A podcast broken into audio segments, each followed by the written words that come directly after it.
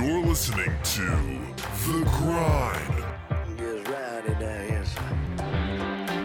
100.9 FM, 850 AM. Rocky Top Sports.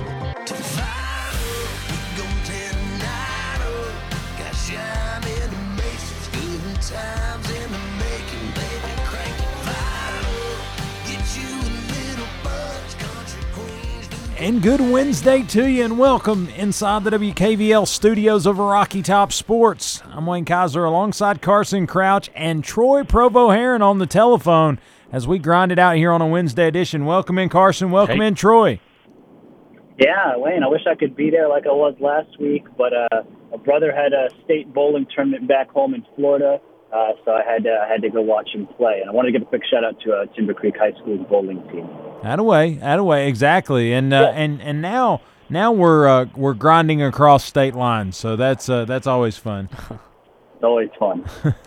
But Troy, how you been otherwise? I know uh, I I know the uh, the high school football season came to a close there last Friday night as as the Rebels and the Tornadoes uh, will have an opportunity to kind of go on and do some do some things in the postseason. Uh, Heritage William Blount, of course, we'll uh, will we'll close up shop for 2020. But uh, what's uh, what's the weekend looking like for Troy? What's the weekend looking like for me? Well, actually, I'm on vacation this week. So Oh, that is uh, the nice thing. It's nice over down, down here. It's uh, like a, a high of 79, low of 72 type of Florida week. So it's kind of perfect. Uh, but I, I only had uh, X amount of days to get my last vacation in before I lost it, so I took it this week. I, I hear you. Go ahead and get it out of the way week number one, because hopefully uh, Yeah, those that impact will be be available there week two. Yep. Wayne, you've called plenty of uh, high school football playoff games in your career. Uh, you know how we, you know how round one goes. Yeah, yeah. Well, I hope. I hope. I feel like uh, I feel like the uh, the Rebels drew a drew a high card there uh, with Science Hill coming to town. I, I think they uh, they were a little limited there against Bearden, and the the Bulldogs pulled one out. But uh, let's talk about those matchups. Alcoa has Johnson County. Uh, I'm I'm looking at this and I'm sitting here going. Yeah, yeah, sure. Uh, that's that's going to be fun for somebody, uh, but probably not Johnson County. No, no. Then their their prize was, hey, you made it to the playoffs. You get that nice little like number in like when you go like to the TWSAA championship history page. Like they'll tell you that they made it to the playoffs, and then that's about all they're going to be remembered for this season is making it to the playoffs. This one's going to be over pretty quickly.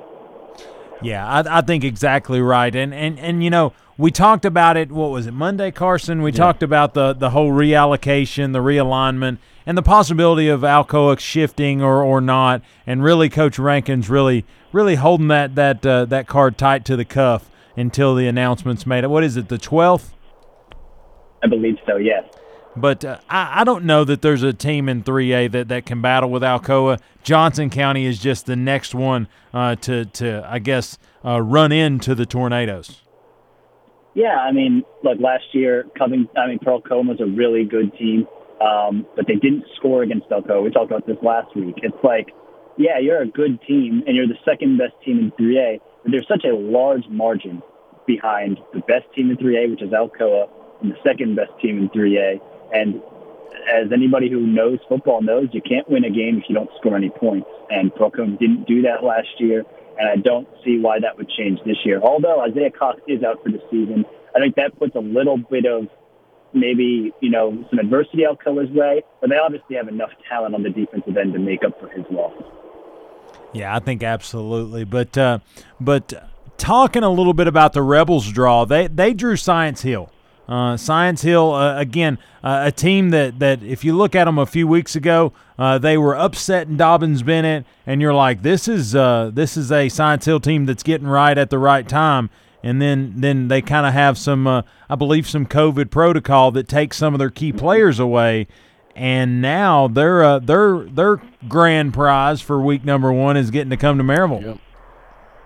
Yeah, I mean that's a, obviously a tough draw. But uh, I actually got off the phone with Derek Hunt a little bit uh, a few hours ago, and he said, "Look, our message to the guys is as simple as this: they are one win away, and, and a healthy team one win away from being the number one seed in that region. We cannot overlook them. This is not the same Science Hill team that we beat in the first round last year. They're a, much better group, he feels like.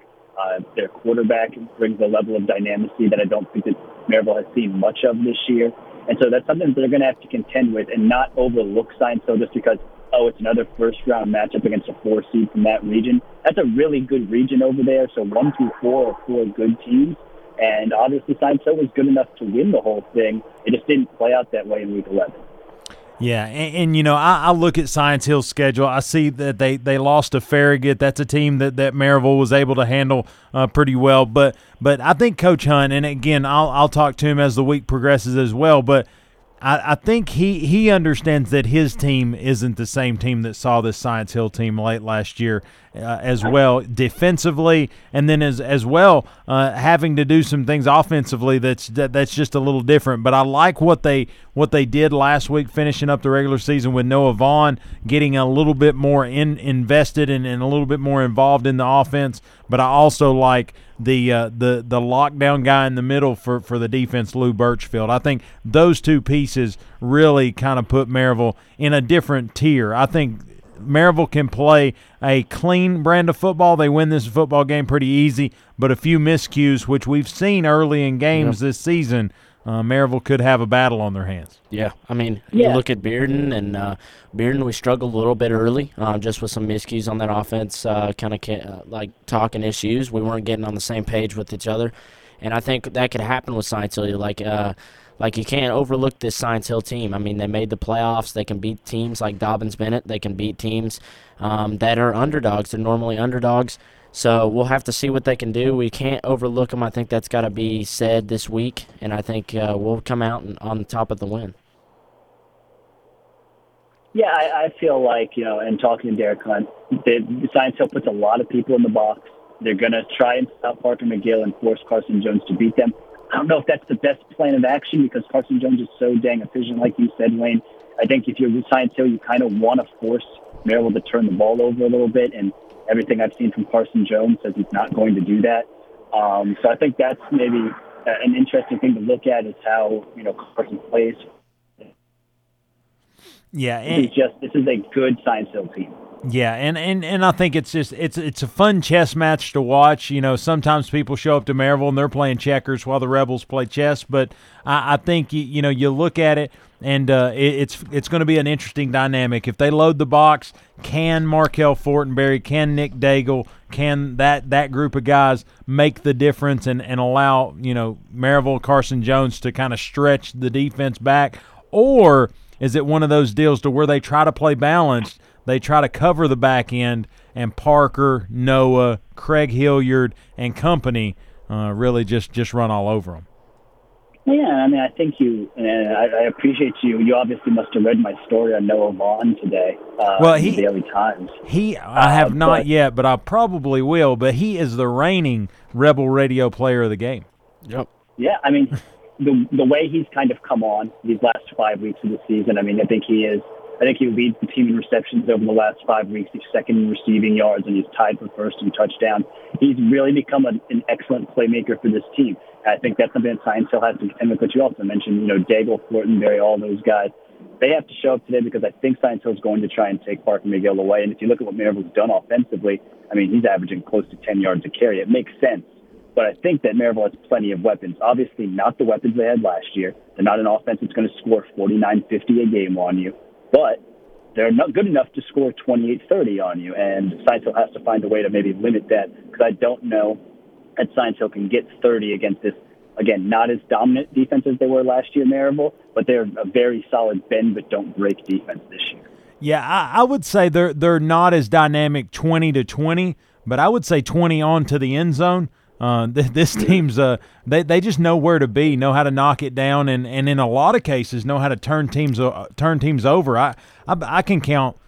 I can count on it takes both hands to count the number of times they've either either either picked it off or forced a fumble inside the five yard line. Yeah, I just think we got weapons all over the all over the place.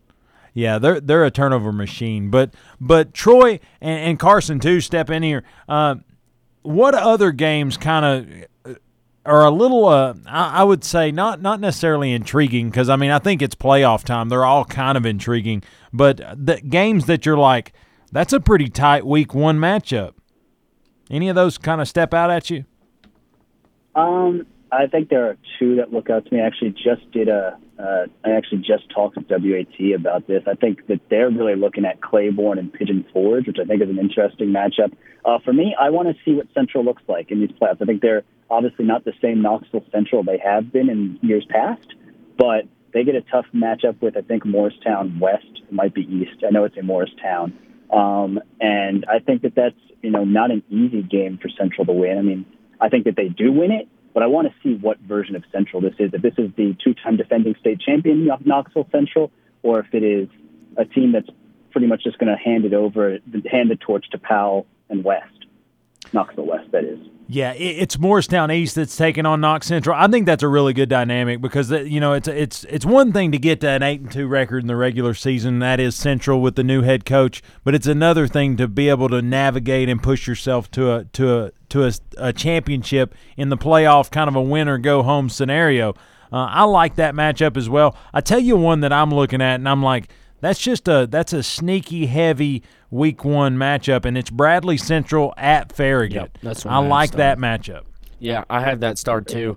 I think both those teams, uh, with Maryville playing both of them, I think we've seen both of what they can do. I think they're evenly matched. I think this is going to be a good game. Also, keep your eye on Greenback Unaka. I mean, it's kind of in, in this area. I don't know Greenback's had a very tough year this year. COVID and replacing Braden Carnes and Holden Willis over there. But they beat Knox 51 to 3 in the first round last year. If there was any team that they could draw here from that other region that gives them a chance to reach the second weekend, this is it. And I, I really do feel like Greenback will advance to see uh, the second round. And from there, uh, Greg Ryan's a fantastic football coach. They think they seem to think that, that their best is not shown yet. You get you get you don't eliminate Greenback early, and they might cause some problems. Yeah, I think anytime you let the Cherokees get off a full head of steam, it's a it's a fun thing to watch. They've graduated a lot of kids from last year's team that, that made their run, but I think this is a team that's grown a lot over the last ten weeks. You know, minus COVID, they've still been able to practice in some in some regard. So I think this may be a team that's fresher uh, than the team they're playing, and I think they could have some opportunity to win. I think that's a good call, Troy. But uh, I'm excited about this weekend. I think you know there's there's a certain I don't know there's a certain aura with playoff time. It's it's it's win or go home. And, and you know of course the, the teams that we're covering that, that have opportunities to move forward, uh, they haven't went home this early in a long time. But you know that that uh, that mantra has a has legs, has a heritage all its own and uh, you just want to live up to that moment. But uh, two good matchups, I think. I think Alcoa has hosted uh, this first round for Lord knows how long. Maryville's done the same thing, uh, but it's just uh, it's going to be a good uh, fall night. Earlier start time, 7 p.m. start, and you can you can actually catch both of those games right here on in Blount Broadcasting, whether it's in this studio or the next. Yeah, I, I love the 7 p.m. kickoff as a, as a print journalist not to worry about deadline as much. Uh, it, it's a wonderful time, and, and you're right, Wayne. We haven't, there hasn't been much where you have to worry about Alcoa or Maryville or even Greenback losing this early, but you never say never. And I, I, Derek always talks about this whenever I talk to him about streaks and whatnot. A lot of times you take things for granted because these programs have been so successful for such a long stretch of time, and it only takes one overlook, one misstep for you taking that moment for granted to be the end of your season. And I think that's part of the reason why Maryville and Alcoa do so well in these early postseason games is because they know that. They don't overlook their opponent. They take care of business and they move on. Absolutely, absolutely, and that, and and you know tradition, fundamentals, things like that keep you going. But but Troy Carson, I'd be remiss if I didn't mention uh, Heritage's opportunity. They were going to play Clinton this week. Uh, that actually got canceled based on a on a COVID situation. Uh, hate that for those kids because last Friday night, you know, the scoreboard didn't re- didn't reflect, but I thought that was a that was a heritage team that really battled the the Rebels last last weekend. You know, they they didn't show up on like again the bend but don't break, but they could get to the 20 quicker than a lot of teams that, that the Maryvilles played this year. I hate it for those kids because anybody who has watched Heritage play one game, scratch that. If you've watched Heritage play one drive of football this year, you know immediately how much better they have gotten as a program from this year to last year. I know that even then, you know, they've maybe given some games away uh, this season that they probably felt they should have won. Um, they are arguably, if they games, at least in the playoff hunt, and actually Friday instead of that game that was scheduled for Thursday and then got canceled. But I think those kids, and especially those seniors, they deserve one last game for everything that they've been through in their careers. I mean, darn, they've lost 25 in a row. Uh, so to be able to come back and have that one last game on your home field, I think would have been really special for those kids. And to have that kind of taken away from them, I, that's 2020, isn't it? Yeah, it seems like 2020 takes more than it gives, but uh, but I'll I'll say this: I'm excited about what Friday night looks like. I'm excited for local area teams. I'm excited for some Knox County teams to show up and show out. I think Powell's going to have an opportunity uh, to make some noise deep. I think Elizabethton's still a super strong team there in 4A, uh, and I think I think you look uh, around the area. There's a lot of guys or a lot of teams that uh, you know 2020 might be their year. Uh, they may have some uh, some tread left on the tires based on some COVID protocol, or they may be uh, just peaking at the right time based on some uh, some delayed uh, action there as we've uh, as we've kind of stunted and, and, and slowed down a little bit here in 2020.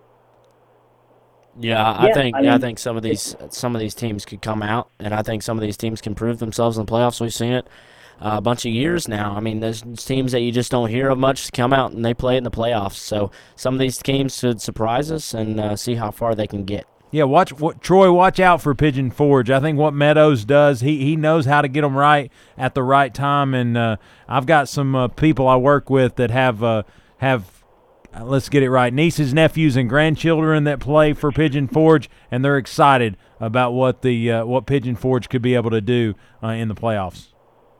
there's one thing I've learned about this year, Wayne, is that you never know what to expect. And and if you think you do, you're wrong. Yeah, So I'm not going to go out here and put anything on paper or say anything.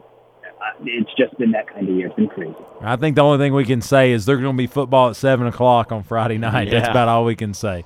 But Yep. uh, but Troy Carson, this has been some good conversation on prep side of things. Let's take us a break. Listen to our fine sponsors. When we come back, the Big Orange is taking on Arkansas this weekend. Jeremy Pruitt saw the media today, talked a little bit about JG, the quarterback situation, talked about getting some young guys in. Let's talk about what that looks like, and then on the tail end of the show, I want to talk about the dynamic of Jeremy Pruitt, Sam Pittman, and Jim Chaney, the the combination, the relationship that is, and what that means to this weekend. We'll do so on the flip side of the break. You're listening to the Grind, 100.9 FM, 850 AM, and streaming at WKVL.com. We'll be right back. You don't want to miss it.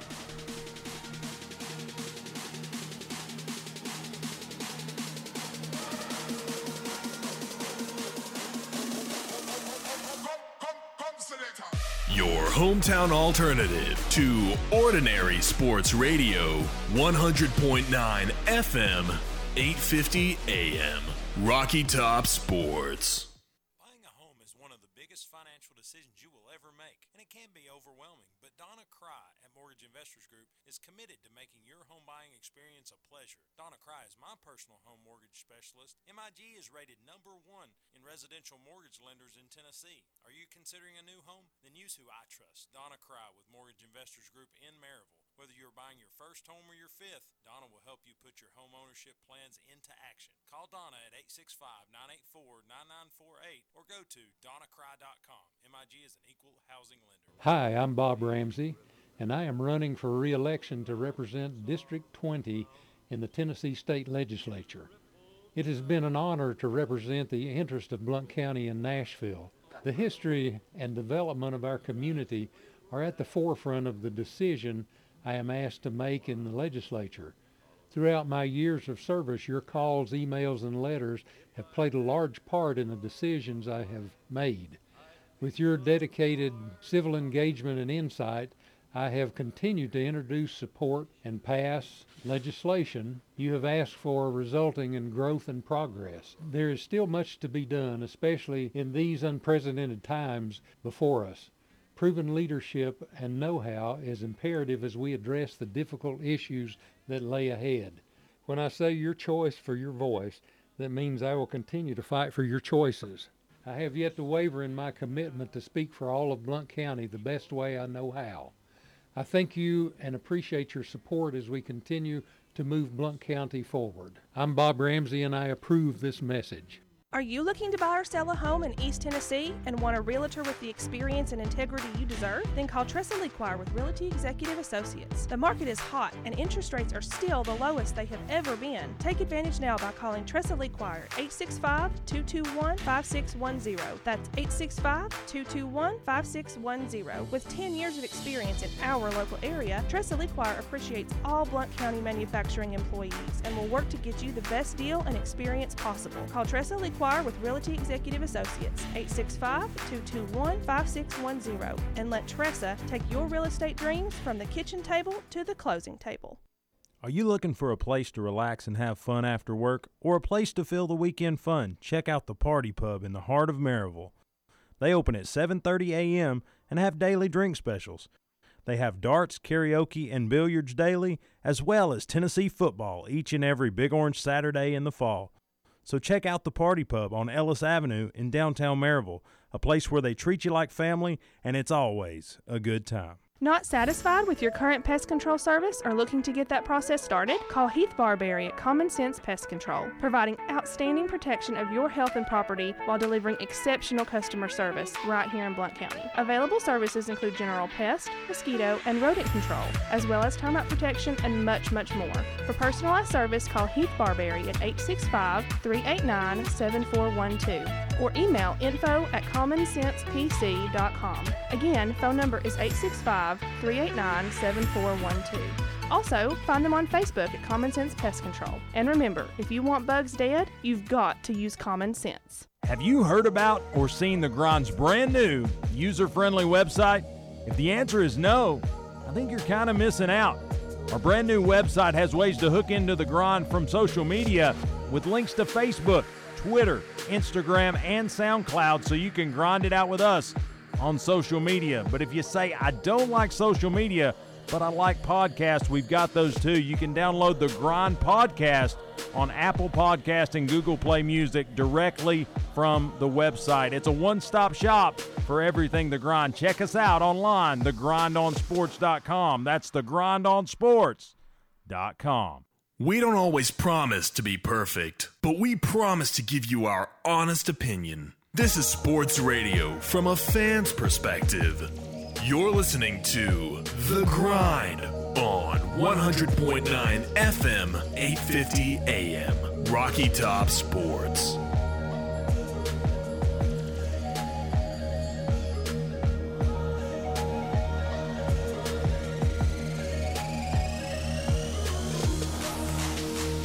And welcome back inside the WKVL studios of Rocky Top Sports.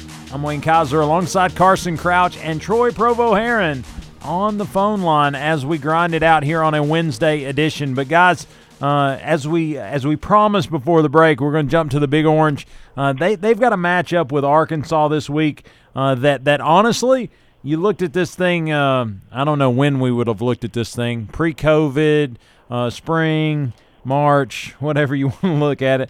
Uh, when we looked at this, Arkansas came into you know this season the worst team in the SEC, losers of so many consecutive SEC games. You penciled this one in as a guaranteed win, Yep. correct? Yep. Coming off of a, a good start there, or a good finish, I guess I would say, to 2019, a bowl win. Uh, you're like, you know, Jeremy Pruitt's kind of got this thing turned around. And, and again, I don't think that fact has been answered yet, but Arkansas has kind of found themselves under Sam Pittman playing a hard brand of football. How has the dynamic changed? We'll start with Carson. How's the dynamic changed from when the season opened to now? I think a lot of new players for Arkansas. I think uh, being bringing in Felipe Franks is a big deal. I mean, he he's proved he can do what he can do at Florida. Um, Tennessee's had some issues with him in the past. I mean, he's a guy that's dynamic and uh, has been able to play in the SEC ball and has played, you know, average you could say, but he's playing good for Arkansas football. Um, like you've said, they they've went on losing streaks with SEC. They can't even beat Colorado State last year. It's a struggle for Arkansas, but they turned it around this year. I think Sam Pittman's done a great job, and it's a team you can't overlook, and we've seen that this year already. Can I just keep it more simple? I think Sam Pittman's a really good football coach. X X's and O's. I think he's a hard, tough-nosed type of guy. He gets the most out of his players, and I think that's maybe almost the exact opposite of what you've seen from Jeremy Pruitt, who has had X amount of top 15 signing classes and really been great on the recruiting trail. And I mean, other than that seven game winning streak, eight game winning streak, if you combine this year and whatnot, hasn't had a whole lot of success to show for it, especially when you look at that winning streak and realize that none of the teams that Tennessee beat were particularly any good. Um, I, I think that's a, a huge difference is that they have a coach that has brought the best out of the players who play and win football games, and, and I don't know that Tennessee has that guy.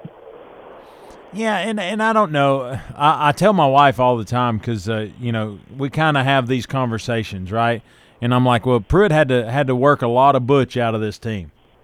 Mm-hmm. They, they had to they had to he had to get a lot of cultural things different. I don't know that Chad Morris was necessarily a bad X's and O's guy. I just I don't think he was ready for the head guy job. I think Sam Pittman understands his limitations that he hadn't been a coordinator, that he has some things that he he maybe can't coach necessarily. So I think Sam Pittman maybe if I had to put it in, in, in, a spot, I would say I think maybe he's better at letting the, the position coaches coach, and that's that's what's allowing him to be successful early. Yeah, I mean, Troy, do you think that's that's some of it? Yeah, I do. I I question how much Pruitt has his finger on what his coaches do. I mean, I think you look at you know a couple weeks ago when they fired Jimmy Brumbaugh you have to give a guy more than what four or five weeks on the job to see what he's capable of. And if he's not capable of it, one, that's your responsibility. You're the one who hired him. You're the one who brought him in. And if it's not his fault why they were unsuccessful, and it's a quote unquote philosophical change uh, difference, like Jeremy Pruitt said, well, then that has to be on you. I mean, that has to be something that you took a part in. I mean, there's a reason why there, that difference is there. And I think you kind of have to look at yourself in the mirror and realize maybe it's not the coach I just let go, me. Well, and I think there's some truth there, but I, you know, I would also argue, uh, and again, he's got to make the decision of who to play. Uh, so maybe maybe that that's where it's on his plate again. But uh, I would argue that Sam Pittman has has backed into a really good quarterback situation. I think Felipe Franks has got a uh, a renewed sense of purpose since he got replaced at Florida. He's trying to prove some things, and I think he has more tools uh, in his tool, be- tool belt than than uh, Jarrett Guarantano has. What, what, do you think about that? I, I think it's a uh, very important quarterback. I mean, we've seen uh, with Arkansas they had they went through three quarterbacks last year, didn't have one to choose from. Felipe Franks 105 for 159 this year, 1,213 uh, yards, 11 TDs, and three picks uh, doing pretty well and uh, exceptional for what uh, Arkansas has seen in the past years. I think he uh, they're very excited he's in that quarterback play, and uh, the rushing game's not horrible. Um, it's it's not the best, but it's it's not horrible. They're still getting yards up, and I think this offense is moving this year. I think it's very important that Felipe Franks has stepped into this quarterback role, and I think it's ultimately huge um, for the Razorbacks.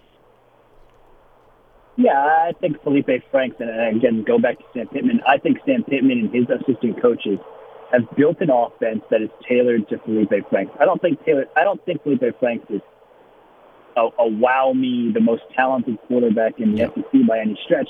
But you're right, Wayne. He has some. He has some tools that, if you utilize them correctly, he can be successful. And he's shown flashes of that while he was at Florida. He's obviously been very efficient this year at Arkansas and, and I hate to keep bringing it back to Tennessee and feel like I'm bashing Tennessee, but every time I watch Jarrett Guarantano play, I don't feel like they build an offense around him that is suited to his skill set. I mean, I think we've yet I, to I find like, what that is, Troy.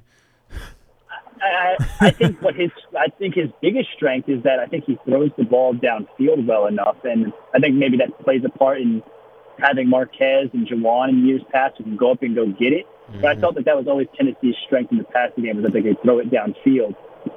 And I feel like Tennessee does too much this and too much that, and doesn't just focus on what his strength is as a quarterback. And you're right, I don't think we necessarily have found that, which again I think is a- a problem. I think as a coaching staff, you should be able to figure out what your guy does well and what he doesn't do well, and, and sort that out.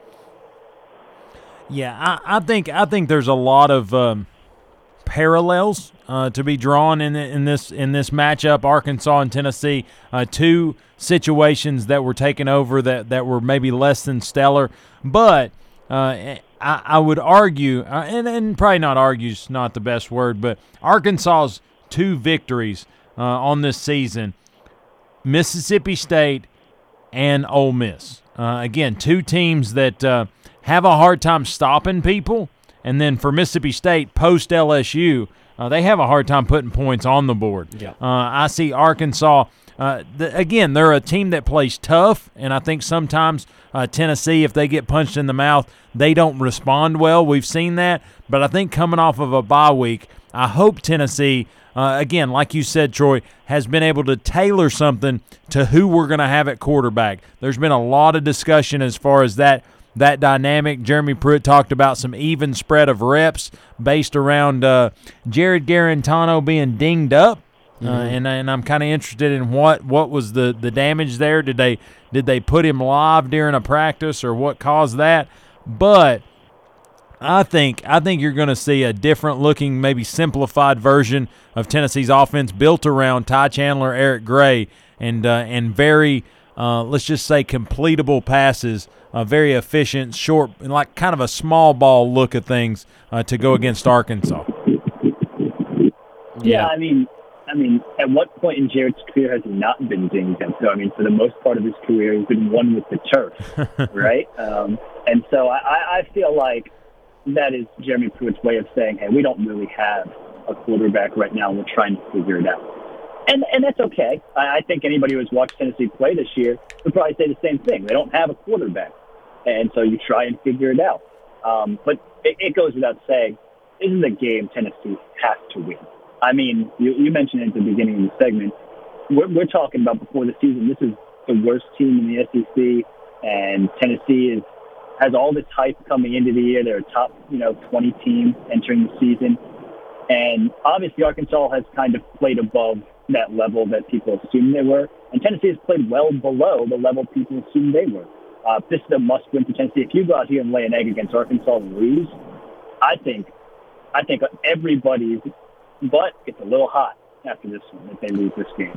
Yeah, Carson, I, I think I think Troy's onto something there. I, I don't know that it's necessarily like uh, you know, kind of pack the bags kind of situation, but I think it's look long and hard at every facet of the program and make something happen. That's why I, you know, I project uh, there there if Guarantano is your starter, uh, his leash will be amazingly short. Uh, I think there'll be a second guy to come in. Oh, we've seen that. And I think uh, Troy made a good point earlier. I think with the wide receiver, I talked about this last night on my podcast, and I think the wide receiver game in the past, we've had Jauan Jennings, Marquez Callaway. We've had guys that can go up and get the ball. We've seen it multiple times. I think this year, Josh Palmer, Brandon Johnson, they've done a really good job of going up and get the ball. We saw it twice in the Georgia game with Josh Palmer snagging those balls out of the air. And I think, yes, I think Guarantano's been more better throwing down the field, but I think what he's best at and what we're going to have to keep him at is just throwing these short little routes to get our guys open. He has been dinged up in the past because our offensive line has had so many injuries here in the past, and we had we, he's just not been able to get away from pressure. His running game has not been the best ever. So I think we're just going to have to look at it, and I think, like you said, the short leash, it's just going to have to be that way if he can't do what we want him to do. Yeah, I mean, I think he's had a short leash most of his career, especially all of last year was short leash. I mean, you make one mistake and in comes Brian Mark. And so I, I think that has to be the way it has to go. Um, I think Jarrett knows that's the way it has to go. You can't just keep sending a guy out there and have him play the way he did against Kentucky. If you do that, you might not win a game the rest of the year. And if that happens, I mean, it's obviously sayonara to a lot of people.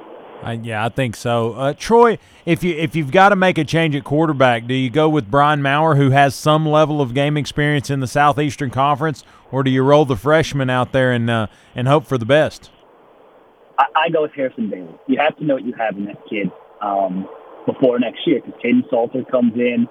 Um, you know, I think his mobility would add a completely different level of you know dynamic to this offense, but you have to know what you have in this freshman kid. I mean, I, you kind of know what you have in Brian Maurer already. You kind of have a fragile guy who can make some big plays happen, but he also makes some bonehead plays.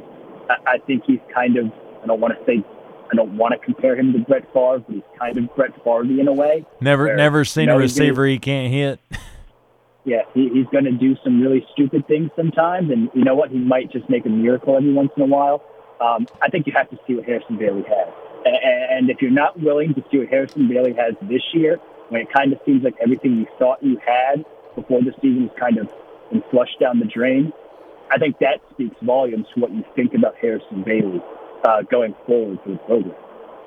What what do you? Um, I think there's two key cogs that that should force the quarterback change. It's either the first turnover, if it's by by a poor decision, or or you know kind of a sack strip fumble type situation, Yeah. or and this one's maybe this is a lot of the reason why I don't coach football. If we haven't scored by the end of the first quarter, Yeah. Yeah, I mean, I don't know. I mean, th- this offense is just, it's so, it looks good sometimes, right? And then sometimes this looks really, really bad. And I, I think you're right. I think there has to come a certain point where if you're not producing, even if it's not with a turnover, you might have to make a switch. Um, because what other choice do you have? Like we said, I feel like this is maybe not a must-win game for Tennessee, but it's as close to a must-win game as you can possibly get for a team that's kind of staring 500 in the face. Um, and so, if you're a coach, what other option do you have if you get off to another slow offensive start and Jarrett's not producing at the level you need him to produce under center? Yeah, I think uh, I agree, and I think you can't you can't keep him in first, second, and third quarter, and then make a change. We got to make a change as soon as we don't think he's going to play well. And I think I agree with putting uh, Harrison Bailey in there. I think we got to get as much experience if we can with him as we can get if we want him to be our future. And I know we got Kaidon Salter coming in next year, but I think putting Harrison Bailey isn't going to hurt us. It probably will be better than what we have now, if I'm being straight up honest with you. And I think sometimes our running game looks really good. I think sometimes our offensive lineman can push around. So if the passing game's not working with Guarantano, we usually go with that running game. We saw it in the Kentucky game where we hand, handed it off 10 times, scored. So it's just it's just a thing we have to look at, see if uh, Guarantano can do what he can do. But if he's not producing, like he said in the first quarter at least, take him out. Yeah, I, I here here's my dynamic. I, I think you know, and, and I may have even said this already earlier in the show. I think a loss to or a loss to Arkansas means more than a win against Arkansas. It's just you you're you're expected to beat Arkansas, so it's really just a you're going to put a number in that left column of your record. But if you lose to Arkansas, then the the the motor starts running. The the the the negative, the boo birds, if you will, will start chirping, and uh, and, then it's going to be really hard uh, for this team to gain any traction. I say Harrison Bailey over Brian Maurer because here's the deal: you you uh, once you take JG out. Again, he, he's probably going to relegate to your backup role. I still think he's probably your guy to check in uh, if there's an issue or if you know if Harrison Bailey for you know all all we hope not, but if he gets dinged up, Brian Maurer, albeit I love the way he plays, I like the gunslinger mentality. I mean, he's kind of a rock'em sock'em robot. I mean, he's one hit away from the head popping up. Yep. And uh, Yep. I, I just don't think that's what you need in there. You don't need a game plan for that guy for three plays into the game. You're you're starting somebody who didn't see many reps this week. So I think we'll see what that looks like. Jeremy Pruitt tried to talk it away in the fact that you know we're just sharing reps to see what we've got, what we're doing. But I think honestly, he's preparing for a change. But he's going to give JG, and whether it's right, wrong, or indifferent, he's going to give him every opportunity to win the job. And I just hope it's not too late before he pulls the trigger on on changing something. We may have lost Troy. That sounded Maybe. like Troy went bye bye. Yeah, it did. But anyway, well, I I mean, I think there's a lot of different ways. that's uh, a negative.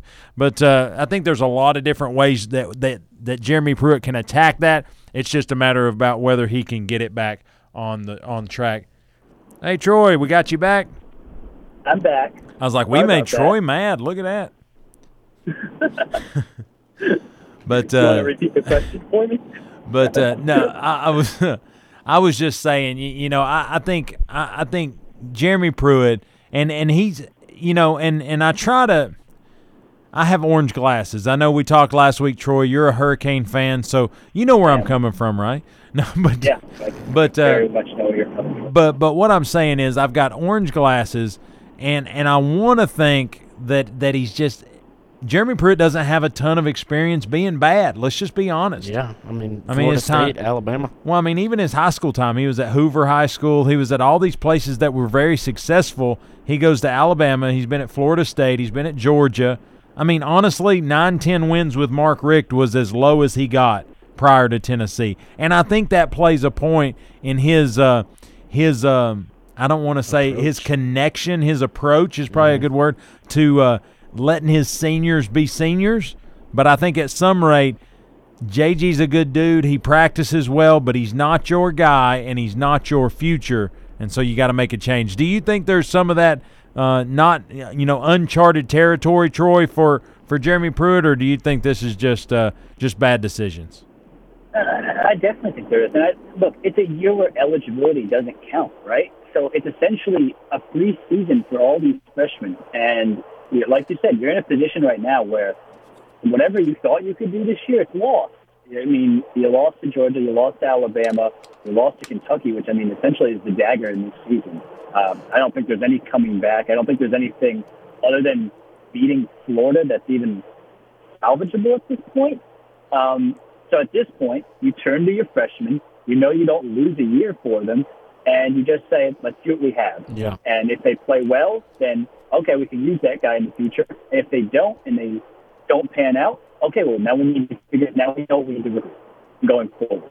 And so I feel like at this point that makes the most logical sense. And if I was playing NCAA football 14 and I was leading my own franchise, I'd doing the same thing. With Absolutely. Which I, I don't know that it would have taken this long, but I, I agree with you. but but uh, Yeah. Troy Carson, let's take our last break of the day. Listen to our fine sponsors. When we come back, we're going to continue to gnaw on this Tennessee Arkansas matchup. We're going to talk about something that's a little, to me, I think is a huge storyline that I haven't heard a lot talked about. Jim Chaney and Sam Pittman's relationship, the success they had at multiple programs, and how that relationship could impact how Barry Odom calls the defense this Saturday. We'll talk about that on the flip. You're listening to The Grind, 100.9 FM, 850 AM, and streaming at WKVL.com. We'll be right back. You don't want to miss it.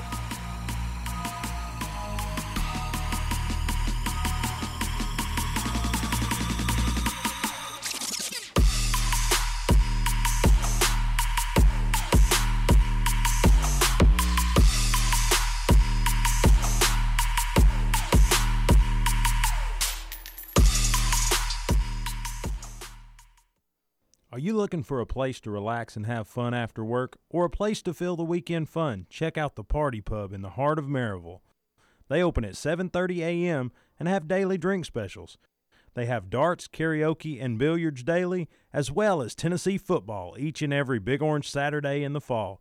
So check out the Party Pub on Ellis Avenue in downtown Maryville, a place where they treat you like family and it's always a good time. Are you looking to buy or sell a home in East Tennessee and want a realtor with the experience and integrity you deserve? Then call Tressa Lequire with Realty Executive Associates. The market is hot and interest rates are still the lowest they have ever been. Take advantage now by calling Tressa Lequire 865-221-5610. That's 865-221-5610. With 10 years of experience in our local area, Tressa Lequire appreciates all Blount County manufacturing employees and will work to get you the best deal and experience possible. Call Tressa Lequire with Realty Executive Associates 865-221-5610 and let Tressa take your real estate dreams from the kitchen table to the closing table. Buying a home is one of the biggest financial decisions you will ever make, and it can be overwhelming. But Donna Cry at Mortgage Investors Group is committed to making your home buying experience a pleasure. Donna Cry is my personal home mortgage specialist. MIG is rated number one in residential mortgage lenders in Tennessee. Are you considering a new home? Then use who I trust, Donna Cry with Mortgage Investors Group in Maryville. Whether you're buying your first home or your fifth, Donna will help you put your home ownership plans into action. Call Donna at 865 984 9948 or go to donnacry.com. MIG is an equal housing lender. Got golf? IguaniFarmsGolf.com 970-7132. Have you heard about or seen the Grind's brand new user-friendly website? If the answer is no, I think you're kind of missing out. Our brand new website has ways to hook into the Grind from social media with links to Facebook, Twitter, Instagram, and SoundCloud so you can grind it out with us on social media. But if you say, I don't like social media, but I like podcasts, we've got those too. You can download the Grind Podcast on Apple Podcast and Google Play Music directly from the website. It's a one-stop shop for everything The Grind. Check us out online, thegrindonsports.com. That's thegrindonsports.com. Not satisfied with your current pest control service or looking to get that process started? Call Heath Barberry at Common Sense Pest Control, providing outstanding protection of your health and property while delivering exceptional customer service right here in Blount County. Available services include general pest, mosquito, and rodent control, as well as termite protection and much, much more. For personalized service, call Heath Barberry at 865 389 7412 or email info at commonsensepc.com. Again, phone number is 865 389 7412. Also, find them on Facebook at Common Sense Pest Control. And remember, if you want bugs dead, you've got to use common sense. Custom shirts, vinyl decals, and all things custom printing. That's what Night Shift Printing brings your way. If you need custom printed accessories, check out my man Jacob Carter of Night Shift Printing. You can contact them direct 321 6845 or via email at nightshiftprinting at gmail.com. That's K N I G H T shift printing at gmail.com. Check them out on Facebook and Instagram. You don't want to miss it, it's well worth it. Got something you're grinding on? Give us a call at 865 983 4310. Now back to the grind with host Wayne Kiser. 100.9 FM, 850 AM. Rocky Top Sports.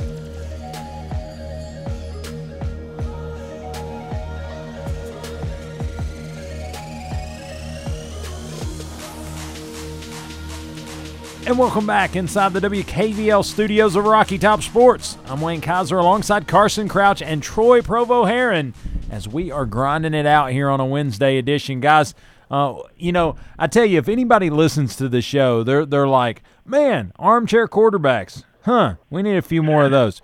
But you know what?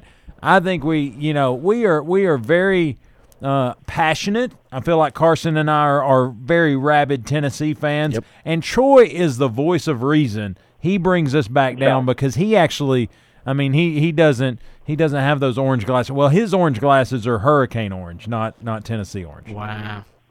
It's not as nice an orange. I will say that. Tennessee orange is a better orange. I agree. Pantone one five one. but uh, but let's talk a little bit about what I what I kind of alluded to as we went to break. I think a big dynamic in this football game because one, I just think Barry Odom's really good. He's a really good defensive mind. He's another one of those that that couldn't get out of his own way. Wanted the defense to be strong and basically told the offense to take care of itself. Uh, he has done a really good job. Uh, I guess kind of stopping people or adjusting and making good good adjustments. And he had a history at Missouri of always having Tennessee's number. So I'm I'm nervous that the combination of, of Barry Odom and his Tennessee, uh, I guess, knowledge, and then Sam Pittman's understanding of what Jim Chaney likes to do, I think that's a dynamic that's undersold this week. Yeah, I mean, Wayne, I'll be completely honest with you.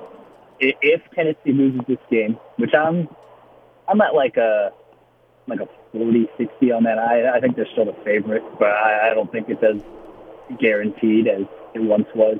Um, if they lose this game, that's going to be the reason. Um, Tennessee's offense just is not very good this year. Uh, we've talked about that for probably the last 20 minutes.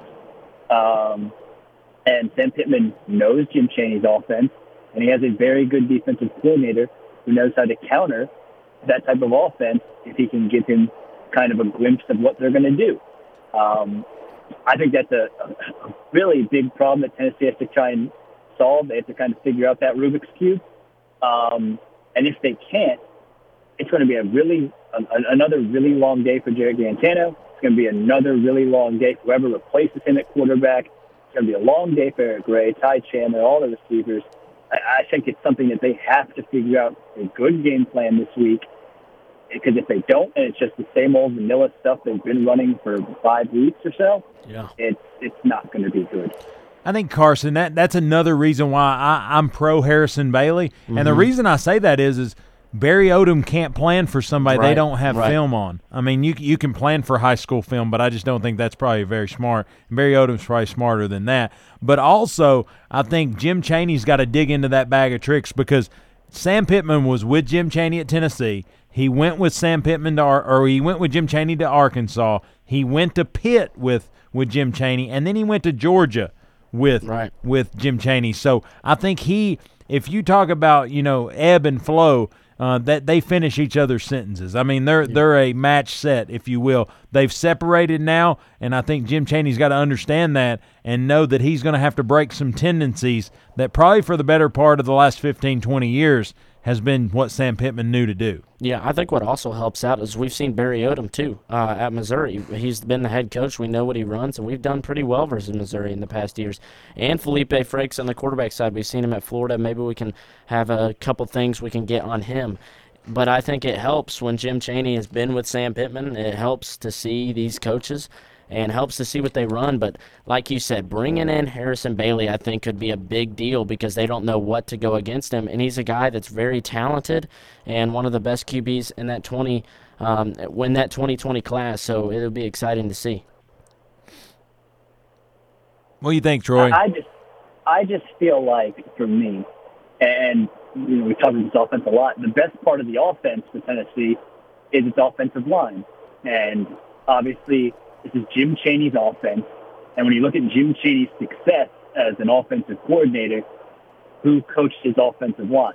And it was always Sam Pittman. I think Sam Pittman's going to have a way to kind of exploit the way that Jim Chaney utilizes that offensive line. Tennessee strengthen its offense, and I think Tennessee's going to have to find a way to either adjust to that or have have an answer pre beforehand. Because if Tennessee's offensive line is essentially um, nullified, it's going to be an extremely long day, like an extremely long day. Like Tennessee's not good enough to where its offensive line can't play well and it's still productive. It's just not. And so that has to be the basis for their success. And if Sam Pittman's able to take that away, oh boy. Yeah, but I do think the best thing that's happened in Tennessee is the way they played against Alabama. I, I thought Tennessee was able to open some holes for, for Ty Chandler, Eric Gray, and and honestly, uh, they they put on film that they can do that. Uh, I don't think I, I don't think uh, Arkansas is going to bring the, the caliber of linebackers No, and, and edge rushers that Alabama had. And honestly, from a Barry Odom perspective, I don't think he has the the the you know uh, the the Shane Rays the the the level of player that he had in those heydays of uh, of Missouri defense. Yeah. Yeah. Uh, definitely not. No, no. I think I think for sure it's going to be something we have to take advantage of. But yeah, if that offensive line doesn't work, the running backs aren't going to be able to do anything. Uh, whoever's back at quarterback is going to have a hard time doing anything, and we've seen that, and it's not it's not worked out well for us. But I think our offensive line should handle business, which hopefully can open those holes up for Eric Gray and Ty Chandler because this defense I believe they'd be able to run pretty well on. Hey, uh, uh, guys, in, in the immortal words of uh, of John Madden, uh, the team that scores the most touchdowns will win this football game. Yeah. Uh, I think uh, I True. think that is a, a very true statement. And honestly, uh, Tennessee has been uh, inconsistent enough that we don't know what we're going to get. We can only hope. Uh, but I think Arkansas, uh, they're uh, they pretty much are what they are. I I think you got to understand uh, where their strengths are and where they've got some gaps, and you've just got to try to fill your playmakers, Eric Gray, Josh Palmer, uh, and, and company. Just insert name here. Uh, and you got to fill some of those voids. But uh, Jeremy Pruitt also talked about, uh, and I think this was a little bit of muddy the waters uh, of what you're going to expect from Tennessee in the fact that he talked about possibly playing some young guys at key positions. I thought he mentioned guys like Dee Beckwith, which I think is a, he's a freak athlete. And then he mentioned uh, a good local product in T. Hodge, wanting to get him involved in the offense. Uh, I, I'll tell you this: this side of Alcoa Highway would light up if T. Hodge uh, hit the the, field against Oh, yeah. Ar- Arkansas. and, and he's he's kind of the one thing missing in that running game, right? Because you look at Ty Chandler, you look at Eric Gray, you look at Jabari Small, they're all kind of more elusive backs. Yep, side I think side. he kind of brings, obviously, whenever you're talking about a 230 pound running back, and anybody who's ever watched T or like stood next to T Hodge knows just how Yeah. built like a brick house he is. Um, he would bring a little bit of thump um, in that offense, and, and he obviously showed that last year as Maryville went on to win uh, state championship 17. I mean, he was straight carrying dudes uh, in that postseason run last year. I've never seen a kid run with so much uh, anger. Has to be the word because Well- I mean, it seemed like he had something to prove. Um, What was that kid for runs uh, that- Ravenwood? What was that? that Reggie? Reggie? He he committed to Uh, Oklahoma. Yeah, I can't remember what his last name is either, What? but he, he definitely got run over a few times by T. Yeah, let's just say T had to leave his insurance card because of the damage he did uh, during Yeah, that state was bad. championship game. Yeah, I think uh, it's huge because, like like Troy said, we have those side to side running backs, uh, those shifty guys that can get by the defenders. But then you put T in there, he he's a guy that can get those short yardage runs. He's a pull, he's a pure power back. And maybe it can work out for us. And I think with him, uh, I didn't know that at first, but uh, they came out and said he was a little banged up. So um, it, it- I think that might have been why we haven't seen any talk of him. But I think with him going to be in the lineup, I think we could use him. And I don't think anybody's ever going to doubt that. Hodge can play a little bit of football. I think he could definitely be, at minimum, what Jeremy Banks has been for Tennessee maybe the last two years, where you just put him in there, goal line situations, third and short situations, have him pick up that first down, pick up that touchdown. Just jam it in and there, at the yeah. minimum. I, I think he has. I think he has more, you know, dynamic ability than just that. I think he's a, a pretty good all-around running back as well. But I think when you're talking about a 230-pound back, you're talking about a guy who can get you that yard when you need that yard. Yeah, I, I know. I know. We, we, we in in red and black country here in Maryville, uh, we would love to see uh, a little T Hodge, a little 44 action uh, as we power it up. I, if it was me, you you run and and I'm again. This is why I talk about football and I don't coach football. But uh, I put Noah Fant in front of him. Have you ever seen Noah Fant Oh, in person? big dude. He is a monster. I think he he's been a lot of things. He's been a fullback. He's been a tight end. He's been he's been everything for Tennessee because they can't they can't find a spot for that athleticism. And I I'd put him in as a lead blocker, put T behind him, and just call it the power T formation and just pound it in there. You can put that on the T-shirt. I mean, I'm a marketing guy. I can I, I could sell it. I I think T, in all actuality, with the way this offensive line plays, we talked about it being the strength of this team. I think T would be a perfect fourth down, uh, fourth quarter running back for Tennessee, because you you make a defense have to contend with that offensive line, and have to chase around Eric Gray, Ty Chandler, Jabari Small for three quarters. You're going to be tired, and you know what you don't want to have to tackle when you're tired? A bruiser like T Hodge. It's just not something that you want when you got your hands on your knees and Tennessee just lines up and says, okay, good luck tackling this guy. I, I think he would be a perfect finishing running back for Tennessee. And I, I would like to see him in that role if, if Jeremy Pruitt, you know, listens to the show and, you know, wants to take my advice. Well, here's the thing: if he don't listen to it, we, we put this thing on Facebook. They can share it later. they can share it later and get it to him. But uh, but man, I think we've given a lot of different ways Tennessee can be successful this weekend. I think Tennessee uh, has the pieces, and we've talked about it. Uh, Tennessee, the way they've played, uh, you know, in comeback form against Indiana. You talk about in the first half against Georgia. There's there's been moments this season even when Tennessee looks like a good football team. Yep. But there's been more moments of questionable. Why are they doing that? Why is he still the quarterback? I thought this was a good offensive line. All these things have been said from my living room, but you know, I just think I, I just think we got to put it together. A bye week can do a lot of things, can cover a multitude of sin, and we'll see if they've got it together against the Razorbacks this weekend. But but Carson, Troy, we're we're right here at the kind of the the top of the hour. Uh, it's been a fun show, man. We we run through this hour uh, when we got three guys on the on the mics. Yeah, sure. Wayne, I'll see you back in studio next week. I don't like this whole telephone call thing. I like I like being there with you, feeling the energy in the room. I, I feel it. The orange glasses, you you would have been able to see through them today. It would have happened. yeah. But uh, but Carson, man, thanks for coming in. Yeah, I, I know always he- fun. he's going to get out of here. He's going to go uh, enjoy some uh, some. He's going to get some food. Los And then- Amigos. Then he, oh man, a little plug, shameless plug, free shameless plug. Yeah. But uh, thank you guys for coming in. Always fun to talk. But it's uh it's time to exit out. But if you're on your way to work or on your way home, take care, be safe, and yes, grind on.